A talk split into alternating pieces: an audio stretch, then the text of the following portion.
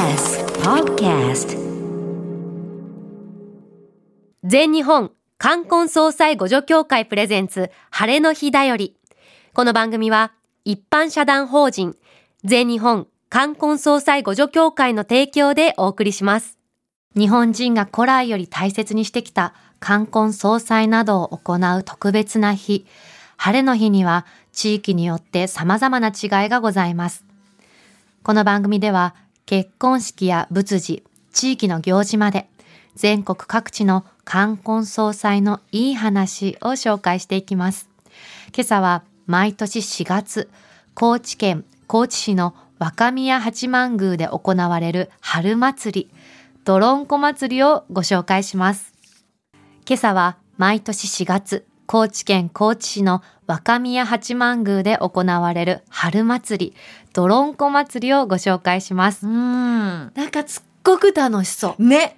もうドロンコ祭りって言うぐらいですから、うん、とりあえず泥だらけになるよね。って、うん、はしゃいで塗ったくってみたいな。全身ドロドロになる競い合うみたいな。あ、そのどれだけどれだけ泥にしたか。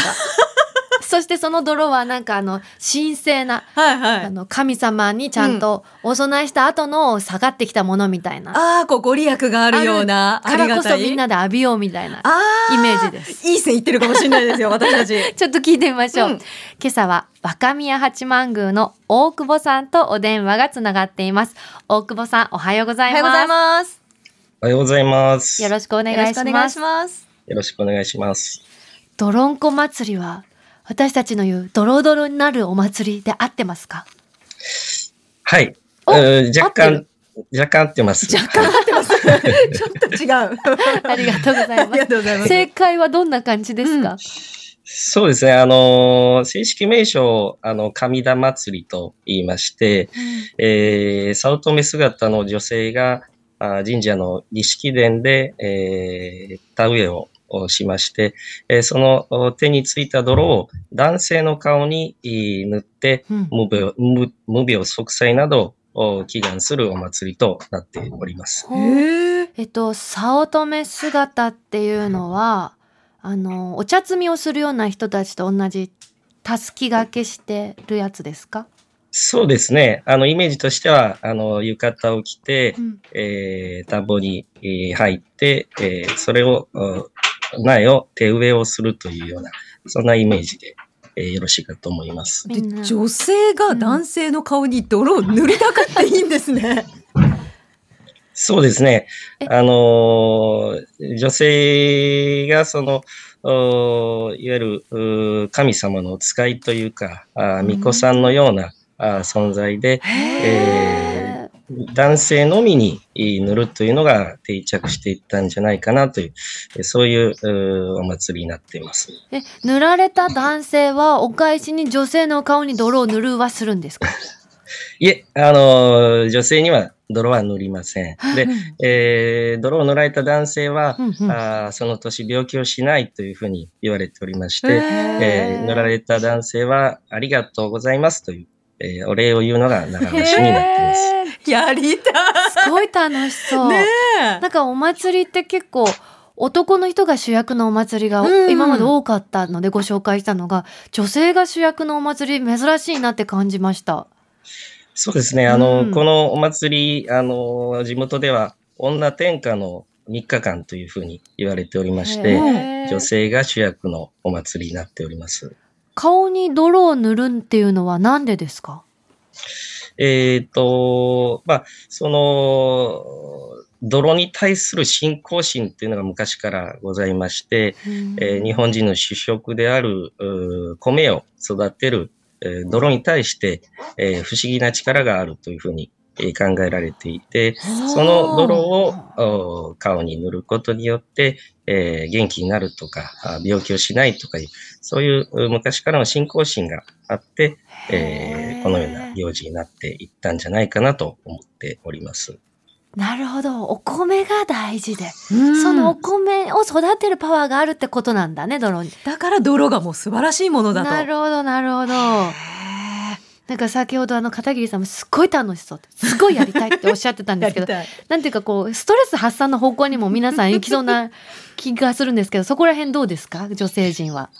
そうですね。まあ、今でも、あの、楽しそうに祭りに参加していらっしゃいますけども、えー昔は、あーもっとこう、娯楽が少なかった時代なんかは、本当にこのお祭りを、地域の女性たちは心待ちにしてたようで、えー今では、あの、見られないんですけども、その、ある男性の家に女性が集団で押しかけて、ええーね、寝込みを襲って、泥まみれにするとかですね。お風呂上がりを狙って無防備な状態の時に、えー女性が男性を捕まえて、はい。えー泥まみれにするとか、あのー昔、やっぱりそのお男性が、あのー偉いと言いますか、うんうん。強い時代があー長かったので、この3日間だけはもうお主人だろうが、あのー他の男性だろうが関係なしに、えーやりたい放題できるということで、まさにそのストレス発散に役立ってたんじゃないかなというふうに思います。びっくり日頃たまりにたまった鬱憤を全部も出すっていう。一年間自分がどういう行いをしてきたかっていうのは男性陣の分かっちゃいますね。本当ですね。でも逆にさ好きすぎてその人を触りたいがゆえになモテモテでドロドロになっちゃうってこともどうありそうじゃないですか大久保さん。そういうことないですか？そうですね。うん。あの、昔はその、えー男女のおそういうロマンスもうん。あったというふうに。で、それがきっかけで結婚した、あの、ご夫婦もいらっしゃる。いますか？この泥祭りのドロドロきっかけで、そうですね。へはい。えあれなんですねお祭りっていうとこう例えば朝から始めますとか夕方に集まりますって私時間決まってるのかと思ったら3日間のうちだったらどこでドロドロにしてもよかったんですね昔は。そうですね。あの、3日間、本当に、あの、当時を知る男性陣は、うんもう逃げることに必死で、この3日間が本当にもう怖くて怖くて、えー もう県外に逃げていくようなあ男性もいたそうです。えーそっか。えってことはこの地域に住んでなくてもその3日間のタイミングでご旅行にいらっしゃった男性とかも当時は塗っていいということだ。そうですね。そこは、あの、今でも、あ。の、観光客の方には、まあ一応、え塗っていいですかというふうに最近は聞いてますけども、うん。男性であれば、あの、泥を塗られるというのが、あの、この行事の見どころだと思います。えー。皆さんどういう反応ですか？まあ、あの、なんというか、その、困惑してる方もいらっしゃいますけども、まあ、最終的にはみんな笑顔でありがとうございますというふうにみんな言って、えーいらっしゃいますね。大久保さんは毎年顔泥塗られるんですか？はい。私も、あの、寝食も関係なしに、おあの、ドロドロになります。へえどれぐらいドロドロになるもんですか？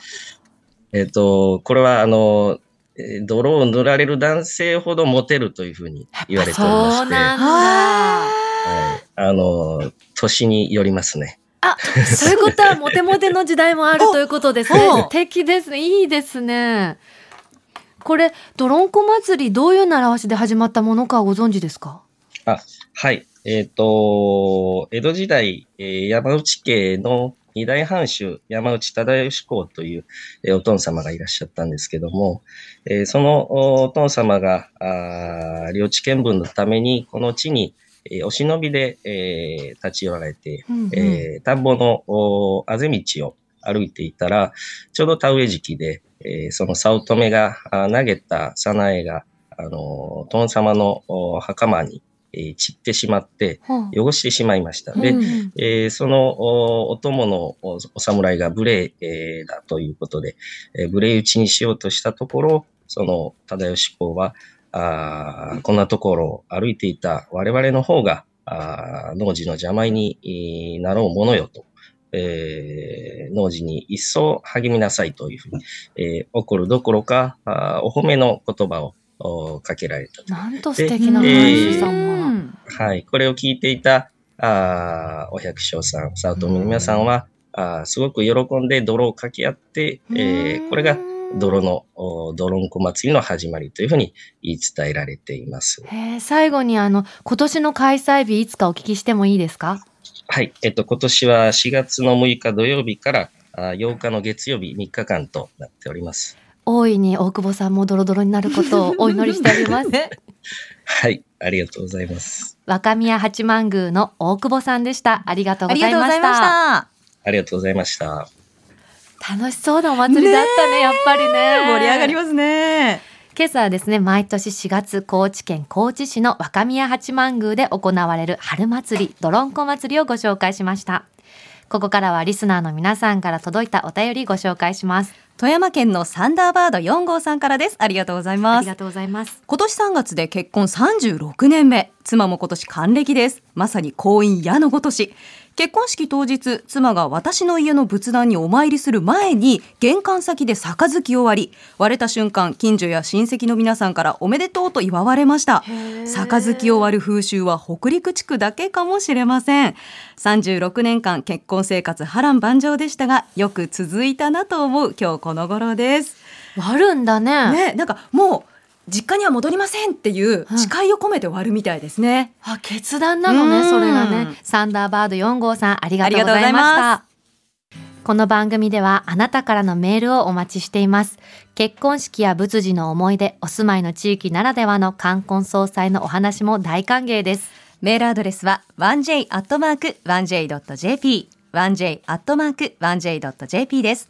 採用された方には 1J オリジナルステッカーと人生の儀式や年中行事などに関する情報をわかりやすく漫画で解説した著書漫画社会見学シリーズ大研究絆でつなぐ日本の儀式をプレゼントします。